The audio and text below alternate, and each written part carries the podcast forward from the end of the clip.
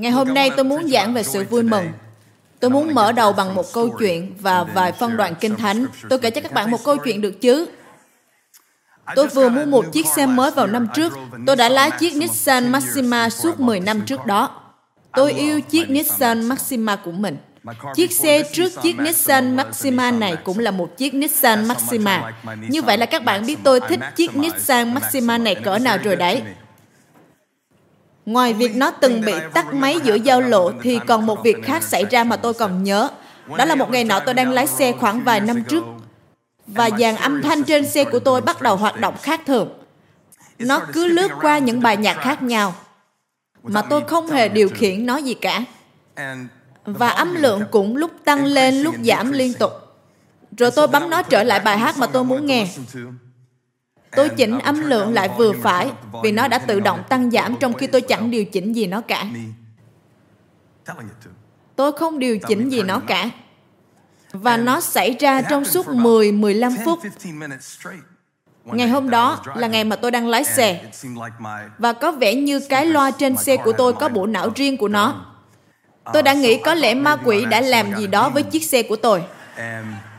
Rồi tôi quay lại nhìn hàng ghế phía sau và nhận ra không phải là ma quỷ nhưng là con gái của tôi. Có một bảng điều khiển ở phía sau xe mà tôi không hề biết trong suốt những năm tôi lái chiếc xe đó. Bạn có thể điều chỉnh âm lượng và bài nhạc từ hàng ghế phía sau. Và con bé cười to, Graham cũng cười to từ phía sau. Chúng đã điều khiển những thứ mà tôi đang cố xử lý ở phía trước. Và chúng nghĩ điều đó thật vui. Tôi đã bảo chúng không được làm thế nữa vì nó rất khó chịu. Nhưng cứ 2-3 phút sau, thì âm lượng lại tăng lên giảm xuống, bài nhạc thì nhảy loạn xạ, bài này bài kia. Tôi quay lại và nói, bà đã bảo các con không được làm thế rồi mà, bà không thích đâu. Có thể vui lần đầu tiên, nhưng nó làm ba rất bực bội. Đừng làm vậy nữa. Và rồi, vài phút trôi qua, nó lại lặp lại lần nữa. Và lần thứ ba đó, tôi đã tấp xe vào lề. Tôi đã tấp xe vào lề. Trên đường Providence. Tôi nói, để ba giải thích rõ cho các con nhé. Tôi nói, các con là hành khách trên chiếc Maxima này. Ba là tài xế, có nghĩa là ba là DJ, là người điều chỉnh âm nhạc ở đây. Ba là người chọn lựa bài nhạc nào và âm lượng ra sao. Bởi vì người tài xế mới là người DJ, người điều khiển âm nhạc. Tôi muốn giảng cho các bạn trong khoảng 37 phút ngày hôm nay về những người DJ ngồi ghế sau. Bởi vì tôi nghi ngờ rằng có những thứ trong cuộc đời bạn đang bị kiểm soát điều khiển từ hàng ghế phía sau đang bị kiểm soát ở những cấp độ mà bạn không nhận thấy rằng nó đang bị điều khiển và tôi tin ngày hôm nay chúa sẽ sử dụng tôi Hãy tin tôi đi, tôi đã nghiên cứu. Sự vui mừng ngày càng quan trọng với tôi hơn theo mỗi năm mà tôi được sống. Tôi cảm giác như những năm tôi 20, tôi chỉ quan tâm đến việc hoàn thành nhiều việc. Và những năm 30, tôi nhận ra rằng còn ý nghĩa gì nữa nếu bạn không tận hưởng được nó. Mục đích để làm gì khi bạn làm những việc lớn lao như lại không yêu thích, trân quý những điều đó.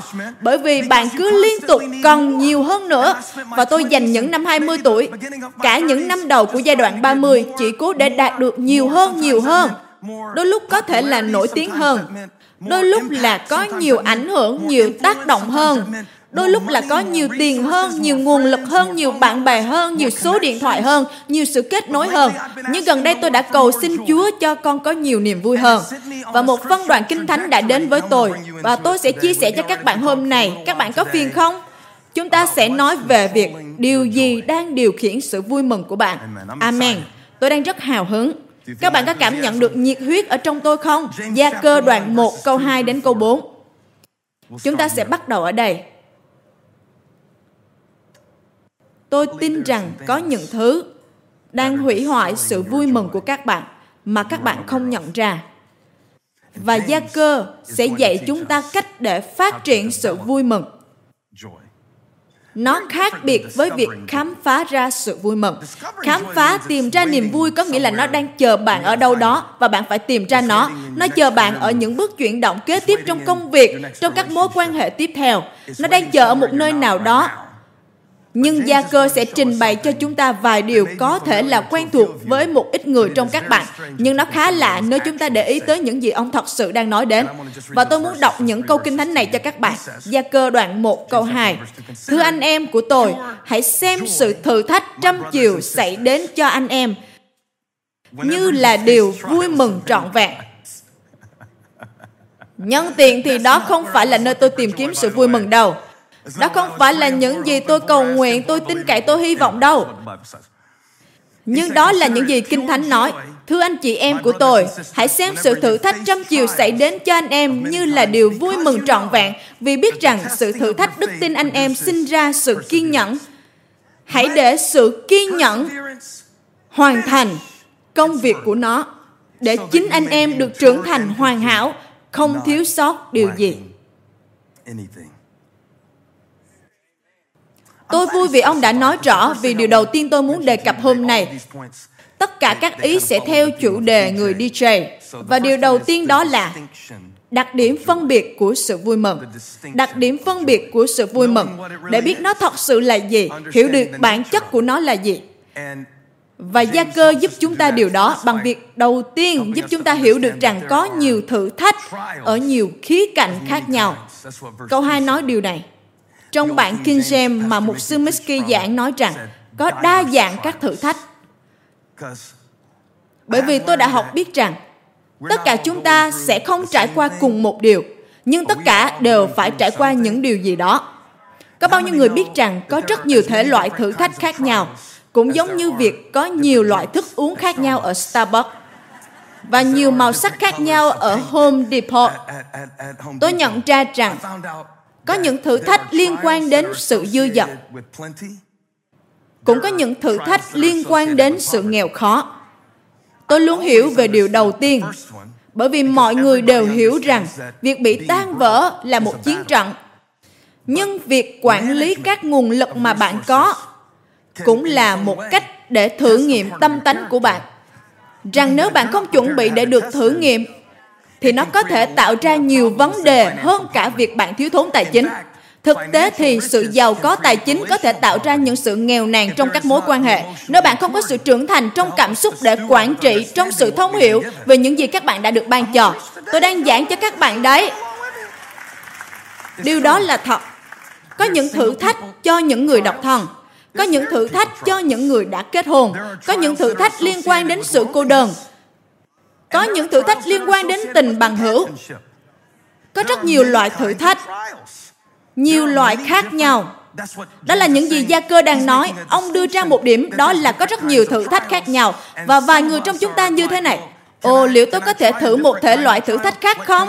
Tôi có thể trao đổi các thử thách không? Mục sư đang nói về những thử thách của người giàu à? Liệu tôi có thể thử thử thách đó trong ít lâu không? Mục sư nói về những thử thách của người kết hôn ư? Tôi có thể thử không? Tôi nghĩ tôi sẽ làm tốt trong những thử thách đó đấy. Tôi nghĩ mình đã được chuẩn bị rất tốt rồi. Nhưng sau những sự việc của năm trước, chúng ta lại không còn gắn liền sự vui mừng với sự thành công và địa vị nữa. Bởi vì bây giờ bạn đã nhìn thấy rằng không quan trọng danh tiếng của bạn có tuyệt vời trong mắt con người đến mức nào, thì bạn vẫn muốn có một cuộc sống của riêng mình. Bởi vì sự vui mừng không phải là sản phẩm của những điều con người nói về bạn, không phải là sản phẩm của việc con người yêu quý bạn hay không đếm xỉa gì đến bạn. Và có rất nhiều loại thử thách. Thêm vào đó, nhiều người trong chúng ta không hiểu được những đặc điểm phân biệt giữa một sự cám dỗ và một thử thách những ngôn từ mà gia cơ dùng để viết kinh thánh ở đây thời đó trong tiếng hy lạp cho phép cả hai nghĩa khi ông nói thử thách nhiều loại nhiều mặt ông có thể nói về sự khó khăn trong kinh tế hay sự bắt bớ mà những người tin Chúa Giêsu bị tản lạc nhiều nơi phải chịu. Hoặc ông có thể nói về sự cám dỗ và rất quan trọng để biết được đặc điểm phân biệt giữa những thử thách trăm bề mà bạn sẽ kinh nghiệm trong cuộc đời. Nếu không, thì bạn sẽ tiêu tốn nhiều năm đổ lỗi cho ma quỷ vì những quyết định ngu ngốc của bạn. Có rất nhiều loại thử thách khác nhau. có những thử thách là kết quả công việc của ma quỷ trên thế gian này và những kết quả đó ở trong những chiến trận khác nhau mà chúng ta có thể mất nhiều tuần để nghiên cứu về nó. Có những thử thách là kết quả của công việc mà chúng ta làm trái ngược với sự khôn ngoan ở bên trong chúng ta. Có rất nhiều loại thử thách khác nhau và nếu bạn không biết sự khác biệt giữa sự cám dỗ và một thử thách thì bạn sẽ sử dụng sai công cụ trong thử thách đó. Bởi vì khi cám dỗ đến, Kinh Thánh dạy chúng ta, hãy chống cự nó khi bạn bị cám dỗ để bước ra khỏi những phương cách mà Chúa ban cho bạn, tức là những điều giúp bạn có thêm năng lực để nhận được những ao ước mà Chúa ban cho. Những kỹ năng công cụ chiến lược cần ở đây đó là chống cự lại những sự cám dỗ. Tuy nhiên, khi bạn đối diện với một thử thách, không phải là một sự cám dỗ mà là một thử thách, thì thông thường chìa khóa không phải là chống cự mà là đón nhận nó. Đối với tôi, việc nhìn biết những điều này rất quan trọng bởi vì nhiều lần tôi lại chấp nhận những thứ mà lẽ ra tôi nên chống cự, và chống cự lại những thứ mà lẽ ra tôi nên chấp nhận. Tôi đã mất nhiều thời gian để học biết được sự khác biệt. Tôi đã học được trong sự cầu nguyện. Tôi đã học biết được trong những sự giao tiếp cộng đồng. Tôi phải bước vào trong lời Chúa để biết được sự khác biệt để rồi tôi có thể tiếp cận những sự thử thách của tôi với sự khôn ngoan. Thực tế thì đó là những gì gia cơ đoạn một câu năm chép và nó được kết nối với phân đoạn này dù trước đây tôi đã không nghĩ như vậy.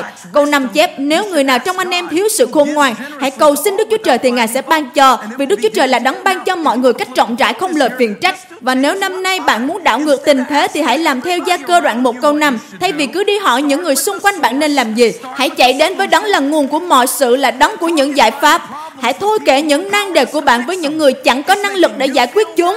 Nó sẽ khiến bạn mệt mỏi hơn và cả họ cũng mệt mỏi hơn. Tất cả đều sẽ mệt mỏi. Cho nên tôi cần sự khôn ngoan để phân biệt, để biết được thử thách mà tôi đang đối diện. Chúa ơi, liệu có phải đây là điều Ngài muốn con chiến đấu không? Hay Ngài muốn con làm như câu chuyện ngụ ngôn nói về lúa mì lớn lên cùng với cỏ dại và để nó cho Ngài xử lý? Có những đặc điểm phân biệt, có rất nhiều loại thử thách. Có những vấn đề là một người làm cha tôi đang đối diện, hiện tại nó được gọi là tuổi dậy thì. Bạn không thể đuổi nó đi được. Bạn cũng không thể sức dầu cho nó. Bạn không thể hướng dẫn nó. Nó là một thể loại thử thách khác. Có những thứ tôi đang đối diện, nó là một sự cám dỗ. Tôi thật sự tin rằng nó đến từ địa ngục không phải là một con quỷ nào đó được chỉ định để chi phối tôi, nhưng có những thứ rất xấu đang chống lại mục đích của tôi. Và đừng vội khen mình vì nhiều người trong chúng ta hay nghĩ rằng ma quỷ không làm gì khác hơn là làm cho xẹp bánh xe của chúng ta. Tôi nghĩ ma quỷ bận rộn nhiều hơn bạn nghĩ đấy. Tôi nghĩ có những việc xảy ra để phân biệt thể loại thử thách mà tôi đang đối diện. Đó là điều giúp tôi hiểu được đặc điểm phân biệt của sự vui mừng. Và sự thích thú hài lòng các bạn có biết những biển hiệu về hội thánh mà người ta làm không? Tôi nghĩ hội thánh Elevation cũng nên là một cái, những biển hiệu mà người ta đổi chữ và đặt những câu trích dẫn. Có bao nhiêu người đồng ý nào? Hãy làm một cuộc bầu chọn đầu tiên trong hội thánh nào. Chúng ta nên có một biển hiệu và đặt lên đó. Tôi nhớ tôi đã thấy một biển hiệu ghi rằng không có Chúa Giêsu, không có sự vui mừng, nhưng rồi người ta lại đánh vần nó thành chữ biết Chúa Giêsu. Cho nên dòng đầu là không có Chúa Giêsu, bạn sẽ không có sự vui mừng. Và rồi họ đánh vần thành biết Chúa Giêsu, biết sự vui mừng. Rồi tôi nghĩ nó thật dễ thương. Nhưng mà nó không thật lắm. Không có Chúa Giêsu, không có niềm vui ư? Cũng có nhiều thứ bạn có thể hưởng thụ mà không có Chúa Giêsu.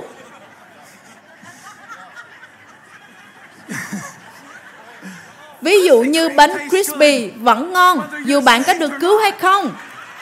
Vị giác của tôi vẫn thế. Thật đã, thật vui khi nói xấu người khác dù bạn được cứu hay không.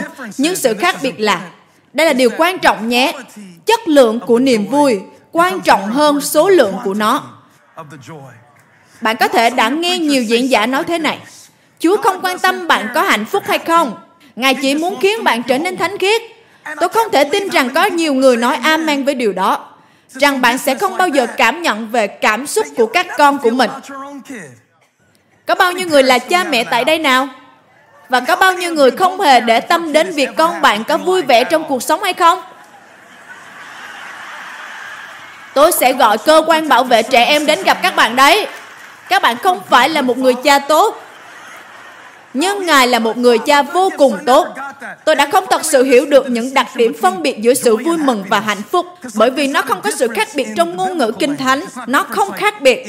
Ở trong tiếng Anh, chúng ta có sự hạnh phúc theo kiểu Pharrell, là kiểu hạnh phúc khi bạn nhảy múa.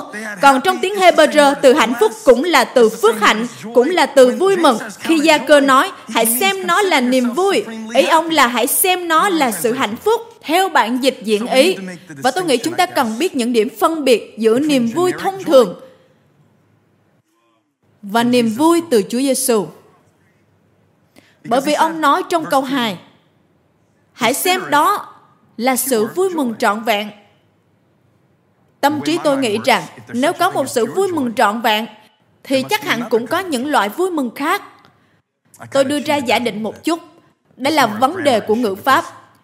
Bởi vì theo bạn diễn ý thì hãy xem nó là sự vui mừng. Ở đây không nói rằng sự vui mừng trọn vẹn gì cả. Tôi có một câu khác cho điều này. Hãy cùng xem ở trong Hebrew đoạn 12. Tôi rất thích bức tranh của sự vui mừng này. Bởi vì nó giúp tôi phân biệt được sự vui mừng và sự thích thú.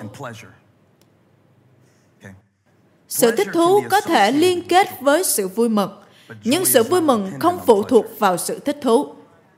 Đó là điều thứ hai mà tôi muốn nói. Tôi muốn nói về chiều hướng của sự vui mừng. Chiều hướng của sự vui mừng. Chúng ta đã nói về những người DJ ở ghế sau đúng không? Chúng ta đã nói về việc đôi lúc sự vui mừng của chúng ta bị hoàn cảnh điều khiển, nhưng Chúa Giêsu cho chúng ta một bức tranh đối ngược với sự mong đợi của văn hóa về niềm vui. Tôi hứa là tôi sẽ đọc câu kinh thánh, nhưng tôi rất muốn nói với các bạn điều này. Tôi không biết bắt đầu từ đâu và dừng lại ở chỗ nào. Nó đang đầy ắp ở trong tôi. So với thời ông bà của tôi 30, 40 tuổi, thì dường như bây giờ chúng ta thường bị áp lực để luôn phải cảm giác thích thú nó không còn là ao ước mà chúng ta có cảm giác tuyệt mà chúng ta muốn nữa hầu như mạng xã hội đang xây dựng tầm nhìn nhận thức của chúng ta về cuộc đời của người khác, thông qua tấm lọc về những khoảnh khắc mong muốn nhất mà họ đăng lên. Sẽ có điều gì đó không đúng nếu tôi không liên tục hạnh phúc? Đó là vấn đề với tôi, bởi vì tôi không phải là người có khuynh hướng hạnh phúc vui vẻ. Tôi tự thấy bản thân mình như thế từ trước, từ sớm rồi. Tôi không giống như các bạn, những người dễ dàng tìm được lý do để chiêm ngưỡng những bông hoa. Những người dễ dàng tìm được những lý do để hạnh phúc, vui vẻ. Có những người trân quý những cơn mưa, những ánh nắng. Ồ, mưa làm bạn thấy thoải mái, ánh nắng làm bạn thấy năng động. Bạn có thể tìm được niềm vui trong mọi thứ. Tôi không phải kiểu người như các bạn và thật lòng thì các bạn làm tôi thấy mệt. Nhưng sự vui mừng là một điều khác bởi vì áp lực để luôn cảm thấy thích thú hài lòng là một phần của việc tại sao chúng ta thấy mình khốn khổ. Và bây giờ chúng ta đang sống giữa một thế hệ nghĩ rằng sự vui mừng được gắn kết với những cảm xúc trong xác thịt có thể là vậy nhưng nó không cần phải là vậy rất quan trọng để biết rằng niềm vui có thể đem đến một cảm giác nhưng nó không bắt đầu bằng một cảm giác đây là chỗ chúng ta đảo ngược tình thế nếu ai là người đảo ngược tình thế thì đó là Chúa Giêsu. Ngài ở trên thập tự giá, Ngài bị nhạo báng và danh tiếng của Ngài không thể nào chỉnh sửa. Người ta nhổ nước bọt vào Ngài. Ngài bị chế giễu bởi chính những con người mà Ngài tạo dựng. Và tác giả của sách Hebrew nói rằng, ở trong Hebrew đoạn 12, chúng ta cần nhìn xem Chúa Giêsu đấng khởi nguyên và hoàn tất của đức tin. đấng là tác giả và hoàn thành của đức tin. bản dịch nào cũng được cả. vì sự vui mừng đã đặt trước mặt mình. ngài chịu đựng thập tự giá. nào đây là chỗ mà sứ điệp của tôi thực sự được công bố đây những điều bạn đặt trước mặt mình là những điều kết nối với sự vui mừng của bạn. Những điều bạn đặt trước mặt mình. tôi sẽ cố nói rõ chỗ này. sự vui mừng là một cách nhìn nhận. Sự vui mừng là một cách bạn nhìn sự việc điều này thật sự giúp tôi. Tôi không biết các bạn thế nào, nhưng nó đã giải phóng tôi khỏi cảm giác cần phải cảm giác theo một cách nào đó. Nhiều người bỏ việc bởi vì họ không hạnh phúc vui vẻ, mà lại không thật sự hiểu rằng đôi lúc sự vui mừng không phải là không có nỗi buồn hay sự vui mừng là phải có những điều kỳ diệu đẹp mắt. Tất cả những gì chúng ta cần nhìn vào là câu kinh thánh này, nơi chép rằng Chúa Giêsu vì sự vui mừng đã đặt trước mặt mình. Tôi muốn dùng điều này như một bức tranh trong ít phút. Ngài đặt niềm vui trước mặt Ngài để chịu đựng thập tự giá. Đó là phần tiếp theo. Chịu đựng thập tự giá. khinh điều sỉ nhục Ngài không vui vì sự việc đó. Nhưng Ngài vui mừng vì kết quả được đảm bảo sẽ ra từ việc đó. Cảm giác bị treo lên thập tự giá không phải là niềm vui. Không phải bởi vì Ngài là con của Đức Chúa Trời mà Ngài có thể vượt qua được những nỗi đau hay những định luật vật lý của vũ trụ này. Nó rất đau đớn. Nhưng bởi vì mục đích bạn hãy hiểu sự khác biệt giữa việc trải qua nỗi đau với mục đích và chịu đựng nó mà không có mục đích nó là hai điều khác nhau. Nó khác biệt giữa việc Graham bất ngờ nhảy trên lưng tôi. Thằng bé nặng chỉ 90 pounds. Nhưng nếu tôi không hề biết nó nhảy lên lưng tôi, thì các xương khớp của tôi sẽ bị trật như thể tôi đã 73 tuổi rồi. Điều đó khác biệt với việc tôi tập thể dục với thanh tạ nặng 90 pounds. Nếu tôi làm nó có mục đích thì đó chỉ là một trọng lượng khởi động mà thôi. Nhưng nếu tôi không mong đợi nó thì nó sẽ khiến tôi té xuống đất. Thì cũng như vậy. Nhưng khác nhau ở chỗ là tôi đã chuẩn bị sẵn sàng. Khi Chúa Giêsu bị treo trên thập tự giá, Ngài không bị bất ngờ bởi sự tủi nhục hay sự đau đớn. Ngài không bị bất ngờ bởi nỗi đau. Ngài không bị bất ngờ bởi những lời nhạo báng. Ngài không bị bất ngờ bởi nước bọt của họ. Ngài không bị bất ngờ khi dòng huyết Ngài tuôn tràn.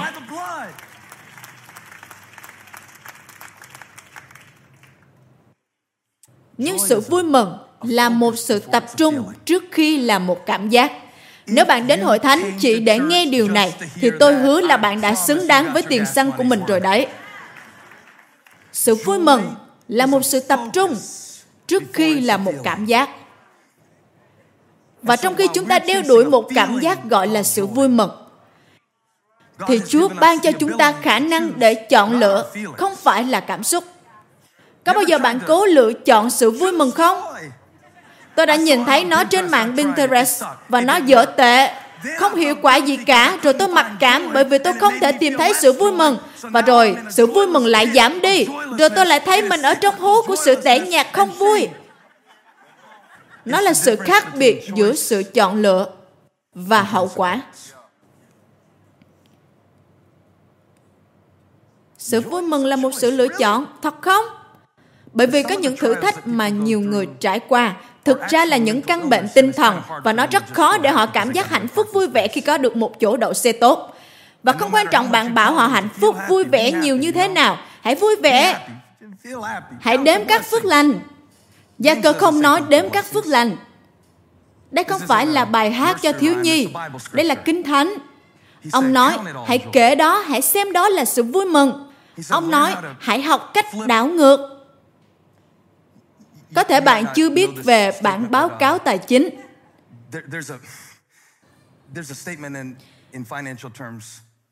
Nhưng có một bản báo cáo về kết quả kinh doanh. Một bên sẽ là doanh thu và chi phí ở một bên. Gia cơ nói, nếu bạn có thể học cách đặt những thứ mà bạn nghĩ nó là chi phí vào cột doanh thu, có những thứ ở trong cột phước hạnh nhưng bạn lại nghĩ nó là gánh nặng. Nếu bạn có thể đảo ngược lại, bạn sẽ có nhiều niềm vui hơn là bạn biết đấy. Nhưng bạn sẽ không nhận được nó bằng việc cầu nguyện cho một cảm xúc bạn sẽ không nhận được nó bằng việc đưa ra sự chọn lựa. Sự vui mừng không phải là sự lựa chọn. Thực tế thì cách tệ nhất mà tôi có thể có được nhiều niềm vui hơn, đó là tập trung vào việc có thêm sự vui mừng. Cách tốt nhất để không còn hạnh phúc nữa là tự hỏi mình, liệu tôi có đang hạnh phúc không? Tôi không biết ông bà tôi từng nói về điều này hay không. Nếu họ có thì tôi cũng không nhớ. Tôi không nhớ rằng ông bà mình có từng hỏi chúng ta có đang vui vẻ không? họ không nghĩ như thế. lúc đó không có lướt mạng không có nhìn thấy những tin tức về người khác hay những thứ khiến họ cảm giác không vui vẻ lúc đó. hãy chú ý lúc đó không có các thiết bị cung cấp vô hạn những thứ buồn bã không vui trong túi của họ. Họ không có những thứ đó. Cho nên họ tập trung vào những thứ khác. Đó là gì vậy điều gì sẽ đem lại niềm vui nếu tôi tập trung vào nó? Tôi biết không phải là điều này. Không phải là việc bạn nhìn xung quanh để xem dạo này họ thế nào rồi nhỉ? không biết họ đang nghĩ gì nhỉ? Họ đi đâu chơi vậy ta? cô ấy mặc cái gì vậy? không biết họ nghĩ gì về tôi nữa. Những điều đó không đem lại sự vui mừng đâu. Kinh thánh chép vì sự vui mừng đặt trước mặt mình. Cho nên tôi không thể nhìn xung quanh rồi mong đợi có sự vui mừng được tôi không thể đoán xét hoàn cảnh của mình dựa theo sự kêu gọi của người khác và mong đợi có được niềm vui. Tôi không thể đoán xét ân tứ của mình so sánh nó với tài năng của người khác rồi mong đợi có được niềm vui.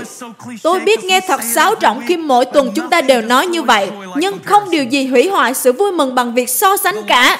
cuộc đời của bạn sẽ vô cùng vui vẻ thích thú nếu như bạn không làm thế này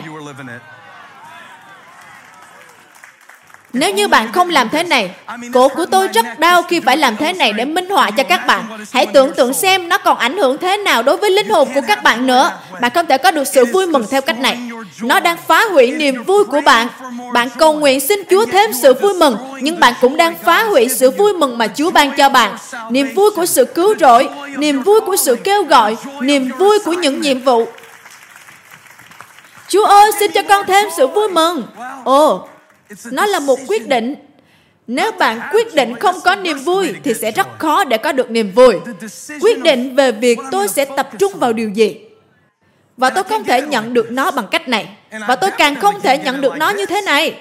Cứ nhìn lại những điều đằng sau tôi. Tôi không thể cứ nhìn lại. hãy nhớ chúa gọi môi xe ở bụi gai cháy và ngài nói danh ngài là ta là. Không phải là ta đã là. Ngài nói ta là không phải ta sẽ là. Điều này rất có ý nghĩa. Điều này rất có ý nghĩa. Nó được vang vọng bởi David trong Thi Thiên 16. Ông nói, trong sự hiện diện của Ngài có trọn niềm vui mừng. Hãy cùng nói, sự hiện diện. Món quà vui mừng được tìm thấy trong sự hiện diện. Nhưng điều đó không có nghĩa là ở hội thánh. Trong sự hiện diện của Ngài có trọn niềm vui không có nghĩa là ở hội thánh. Vì Chúa không bao giờ giới hạn sự hiện diện của Ngài trong một tòa nhà. Không phải là khi bạn làm đúng mọi việc thì bạn mới có thể cảm thấy vui vẻ. Bởi vì Chúa không thưởng cho bạn dựa trên những hành động của bạn. Đó không phải là tin lành của phúc âm. Phúc âm là dành cho tội nhân. Phúc âm là dành cho những người yếu đuối. Phúc âm là dành cho những người què. Phúc âm là dành cho những người tan vỡ. Phúc âm là dành cho những người cảm giác tủi nhục, xấu hổ. Trong sự hiện diện của Ngài có trọn sự vui mừng. Có nghĩa là sự vui mừng chỉ thực sự đến trên cuộc đời của tôi khi tôi tập trung vào những gì Chúa đang hành động trên cuộc đời tôi ở thời điểm này. Và tôi không thể tập trung vào những gì Chúa đang hành động trên cuộc đời tôi.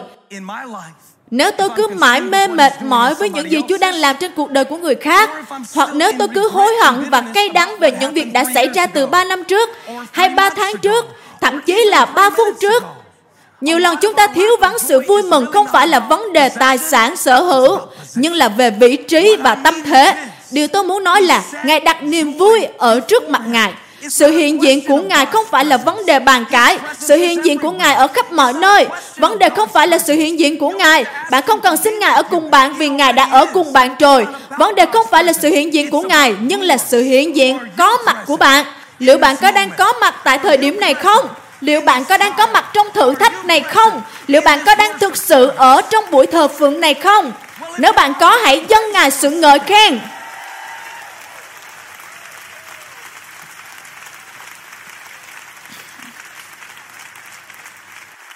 Chúng ta cần bài học này thưa các bạn, các gia đình, thưa các anh em, các chị em, bằng hữu, những người cha, những người mẹ, những người con. Chúng ta không thể đến một buổi hòa nhạc mà không thể không chụp hình. Và rồi tôi không thể tận hưởng được nó bởi vì tôi mãi bận đăng bài lên mạng xã hội. Các con, làm kiểu đi, để chụp hình.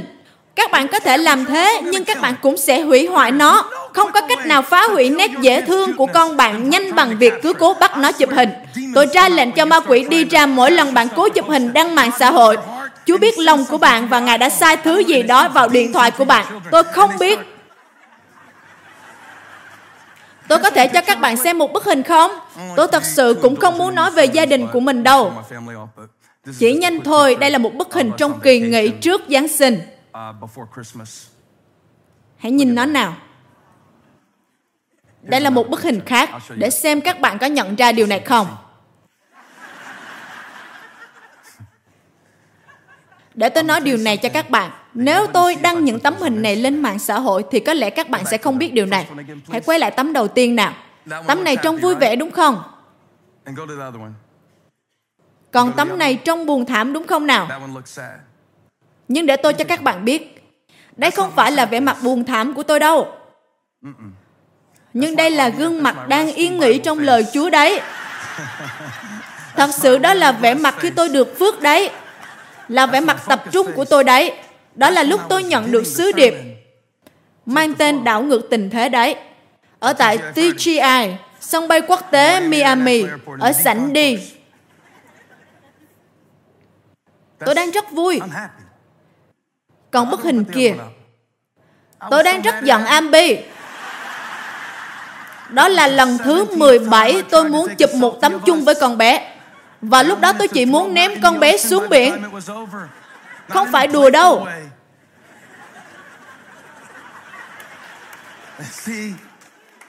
Tôi chỉ đang cố nói với các bạn giúp các bạn hãy bắt đầu nhìn sâu sắc hơn là chỉ bề mặt của sự việc.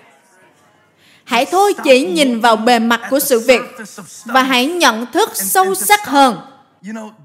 Bạn biết không? Bạn có thể bỏ lỡ sự vui mừng chỉ vì bạn cứ mãi nhìn xung quanh. Bạn có thể bỏ lỡ sự vui mừng chỉ vì bạn cứ mãi nhìn lại đằng sau. Nhưng bạn cũng có thể bỏ lỡ sự vui mừng khi bạn cố nhìn quá xa đấy.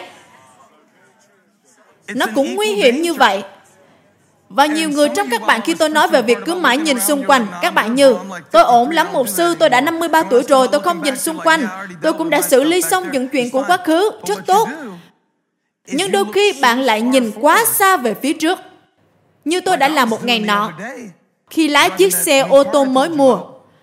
Và tôi không thể đi đâu được nếu không có hệ thống định vị GPS và sẽ rất xấu hổ nếu tôi nói với các bạn rằng tôi đang đi đến nhà mẹ tôi trong thành phố và phải đi theo định vị GPS. Khả năng định hướng đường đi của tôi rất tệ. Và tôi đã va vào đuôi của một chiếc xe khác. Bởi vì tôi cứ mãi nhìn trước ba ngã đường mà không chịu lo nhìn ba feet ở trước mặt mình. Nó có thể phá hủy sự vui mừng của các bạn, mà không phải là vì bạn so sánh mình với người khác, hay cứ hối hận, nhưng có thể chỉ là vì bạn nghĩ quá xa vời. Kiểu như, tôi sắp nghỉ hưu rồi, bạn chỉ mới 24 tuổi thôi mà, vẫn còn rất nhiều thời gian. Đối với những người cần có một kế hoạch, ngài không hề nói có kế hoạch là sự trọn vẹn của niềm vui bạn thậm chí không thể ảnh hưởng tương lai từ một nơi khác, nhưng là ở hiện tại. Và rồi bạn sẽ lãng phí năng lượng. Đối với tôi, đây là năm của sự hiện diện. Tôi đang cố học biết ý nghĩa của nó. Làm sao để có được niềm vui trọn vẹn trong sự hiện diện của Chúa và để tìm thấy niềm vui trong sự hiện diện của Ngài, thì tôi phải thực sự hiện diện, thực sự có mặt trong chính cuộc đời của mình. Không phải là sự có mặt của tôi, trong những khung cảnh tưởng tượng nhưng là cuộc sống thực sự mà Chúa đã ban cho tôi hiện tại. Bạn biết điều gì tuyệt vời ở đây không? Hãy cùng xem Thi Thiên đoạn 16 một chút và tôi hứa là tôi sẽ kết thúc sứ điệp này. Bạn có nhận được sự dạy dỗ và được phước không? Hãy nói với người bên cạnh, đây là vẻ mặt vui vẻ của tôi. vì tôi đang tập trung. Tôi vui vẻ vì tôi đang tập trung. Những thứ tôi cố tỏ ra cho thế gian đều không thật. Tôi chỉ nghĩ biết đâu mình sẽ có nhiều lượt thích. Và rồi tôi đã không tập trung vào những điều ở trước mặt tôi. Nhưng Chúa Giêsu vì sự vui mừng đặt trước mặt mình, chịu đựng. Kinh Thánh không chép Ngài tận hưởng thập tự giá. Ngài cam chịu thập tự giá vì niềm vui đặt trước mặt Ngài. Bây giờ tôi sẽ cho các bạn trọn vẹn sứ điệp, cả sứ điệp trong một câu. Một sư giảng 35 phút rồi còn gì? Nhưng mà tôi vẫn chưa nói gì cả. Đây là sứ điệp nằm trong một câu đây. Bạn không thể chọn sự vui mừng, bạn chỉ có thể chọn sự ưu tiên mà thôi. Và những sự ưu tiên của bạn sẽ điều khiển sự vui mừng của bạn. Bạn không thể lựa chọn sự vui mừng nhiều hơn.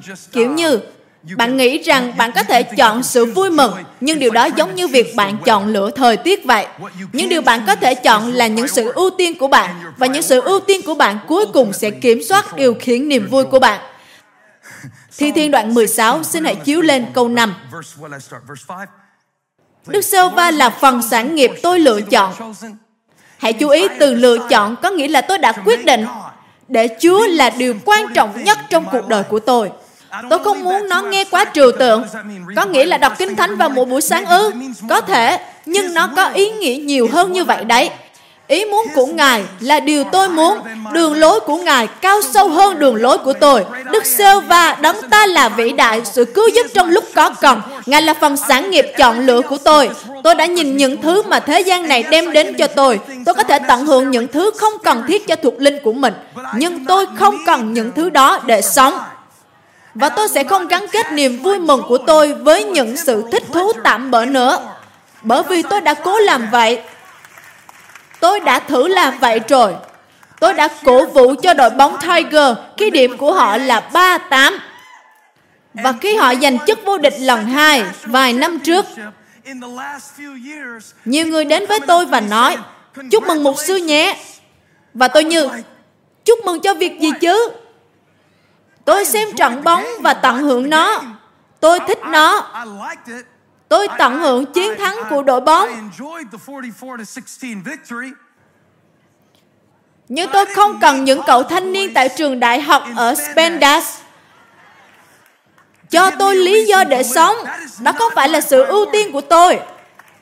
Tôi không thể đầu tư sự vui mừng của mình vào những con người mà tôi không biết là những người chơi với một quả bóng làm từ da heo và một số mũi khâu trong suốt 4 tiếng 15 phút. Nó là một sự ưu tiên sai lầm. Tôi tận hưởng nó, nhưng sự vui mừng của tôi không ở trong nó.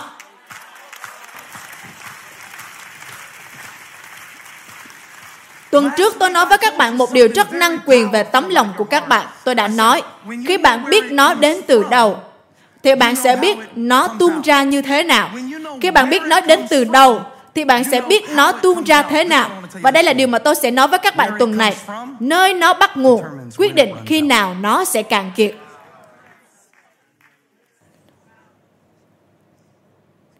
Điều này nói về nguồn niềm vui của bạn. Cách mà bạn biết về nó đó là tự hỏi sự ưu tiên của tôi là gì. Tác giả Thi Thiên nói, Đức Sêu Va là phần sản nghiệp tôi lựa chọn. Và đây là điều Chúa Giêsu nói mà tôi đã suy ngẫm nó cả tuần. Hãy cứ ở trong ta và lời ta ở trong các con. Các con sẽ kết quả. Đôi lúc các con sẽ được tỉa sữa nhưng sẽ không bị cắt bỏ nếu như các con cứ ở trong ta và lời ta ở trong các con. Sẽ có một dòng chảy liên tục của sự vui mừng như gốc nho và nhánh các con sẽ có điều mình cần. Sự vui mừng sẽ tuôn chảy từ trong chính sự yên nghỉ và tin cậy của con nơi ta, chứ không phải là nỗ lực của con, không phải là những điều đang xảy ra. Nếu nó xảy ra cũng không sao cả, nhưng con đừng nhầm lẫn kem với bánh. Hãy cứ ở trong ta và lời ta cứ ở trong các con. Và rồi Ngài nói trong gian đoạn 15 câu 11. Ta nói với các con những điều này để niềm vui của ta ở trong các con và niềm vui của các con được trọn vẹn Chúa nói rằng nhiều người trong chúng ta hài lòng với niềm vui chưa trọn vẹn. Chỉ một phần của niềm vui mà thôi. Và chúng ta đặt niềm vui ngang hàng với việc không có nỗi buồn. Sự vui mừng không phải là thiếu vắng nỗi buồn. Nếu là thế thì Chúa Giêsu sẽ không có nó trên thập tự giá. Ngài nói, Ta muốn sự vui mừng của ta ở trong con. Nhưng các bạn phải thật sự sở hữu nó. Bởi vì nếu chỉ nói Chúa Giêsu là niềm vui của tôi, thì nó sẽ không chạm đến trọng tâm của vấn đề. Tại sao chúng ta lại có thể biết Chúa Giêsu nhưng lại chưa bao giờ biết được niềm vui? bởi vì nó là một quyết định khi tôi trao quá nhiều sự ưu tiên cho những điều sai trật thì những sự ưu tiên đó sẽ điều khiển kiểm soát niềm vui của tôi. Nếu sự ưu tiên của tôi là việc được mọi người công nhận thì sự công nhận của mọi người sẽ kiểm soát niềm vui của tôi. khi người ta công nhận tôi thì tôi sẽ thấy rất vui vẻ. nếu sự ưu tiên của tôi là việc được công nhận.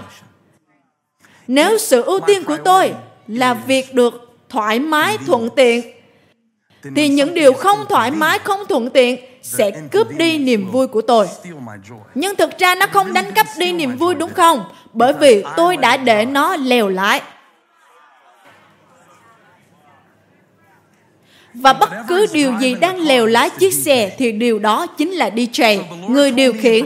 Đức Sêu và bảo tôi chuẩn bị sứ điệp này rằng chúng ta có những người DJ ngồi ghế sau đang điều khiển sự vui mừng của chúng ta, cảm xúc của chúng ta, tài chính của chúng ta, tài khoản ngân hàng của chúng ta, tư thế của chúng ta, hoàn cảnh của chúng ta.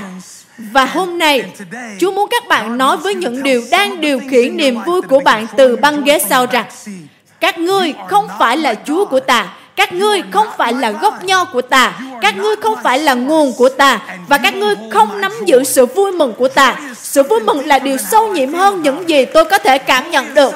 Sự vui mừng là điều sâu nhiệm hơn những gì tôi có thể đăng lên mạng xã hội, sâu nhiệm hơn những gì tôi có thể cảm nhận hiện tại. Tôi đặt niềm vui trước mặt tôi. Tôi sẽ sắp đặt lại những sự ưu tiên của mình. Khi tôi làm điều đó, thì sự vui mừng của tôi không tuôn chảy từ việc nó là gì, nhưng từ việc Đức Chúa Trời là ai đối với tôi. Đây là về độ bền lâu của sự vui mừng. Khi niềm vui của tôi cạn kiệt, xin hãy chiếu điểm cuối cùng của tôi lên. Độ bền của sự vui mừng. Khi nó cạn kiệt là bởi vì nó đến từ sai chỗ. Nơi nó bắt nguồn sẽ quyết định khi nào nó cạn kiệt. Và tôi tự hỏi, sự vui mừng của bạn đang ở đâu hôm nay? Tôi đã nghiên cứu rất nhiều bởi vì tôi cũng bị tranh đấu trong việc tận hưởng cuộc sống này. Tôi thật sự yêu gia đình của mình. Tôi thật sự yêu gia đình, yêu hội thánh. Tôi yêu những gì mình làm. Đó là phước hạnh và đặc ân cho tôi. Nhưng tôi phải thừa nhận với các bạn rằng đôi lúc tôi lại cảm giác như mình đang cố chịu đựng những thứ mà Chúa ban cho tôi để tận hưởng. Và mỗi lần nó xảy ra là bởi vì những sự ưu tiên của tôi sự ưu tiên của bạn điều khiển niềm vui của bạn. bạn có thể thử mọi thứ bạn muốn để được hạnh phúc vui vẻ. Những thứ đến nhanh thì cũng sẽ chóng qua. Nó có thể giúp bạn trong vài tiếng đồng hồ. Nhưng nơi nó xuất phát sẽ quyết định khi nào nó cạn kiệt. Có một cái giếng không bao giờ cạn khô. Có một sự vui mừng một niềm vui tồn tại sâu sắc và luôn sẵn có cho chúng ta mà chúng ta vẫn chưa tiếp cận và chúng ta cầu nguyện xin Chúa cho thêm. Nhưng Chúa đang chờ đợi chúng ta sắp đặt lại mọi thứ theo thứ tự. Sự vui mừng của tôi rất quan trọng và tôi sẽ không để nó phụ thuộc vào việc ngày hôm nay có tốt hay không, hay họ có nói chuyện với tôi hay không, hay mọi việc chuyển biến có tốt hay không. Nó rất quan trọng Tôi không thể, tôi đã không còn trẻ nữa, tôi không còn ở tuổi 25 nữa. Tôi là một người ở tuổi 38 khôn ngoan hơn và biết phân biệt. Và tôi không thể lúc nào cũng có thể trao đi niềm vui của mình. Tôi không thể để những người DJ ngồi ghế sau thay đổi nhiệt độ cuộc đời của tôi. Tôi không thể để những cảm xúc điều khiển sự vui mừng của tôi. Và tôi muốn cầu nguyện cho các bạn, hãy chơi nhạc một chút nhé. Tôi muốn cầu nguyện cho các bạn hôm nay, những người cho phép sự vui mừng của bạn bị điều khiển bởi điều gì đó mà không phải là sự ưu tiên trong sự hiện diện của Chúa. Và các bạn muốn tôi cầu nguyện để kinh nghiệm một sự kết nối sống động với Chúa trong 6 ngày tới cho đến khi chúng ta gặp lại nhau. Xin hãy đứng lên nếu các bạn muốn nhận được sự cầu nguyện này. Tôi đã cho phép niềm vui của mình bị điều khiển bởi những thứ không thể cứu sống được tôi. Còn rất nhiều điều tôi muốn chia sẻ với các bạn, nhưng tôi cảm thấy mình có thể chia sẻ ở mức độ mà các bạn có thể nhận được nhiều nhất.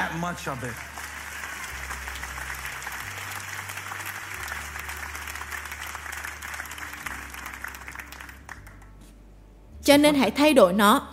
Thay vì Chúa ơi, con cần nhiều sự vui mừng hơn. Như kiểu sự vui mừng sẽ rớt xuống như kẹo.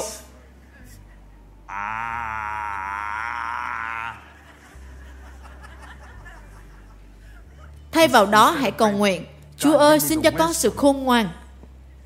Để khi sự việc đến trên cuộc đời con thì con sẽ xem đó là sự vui mừng.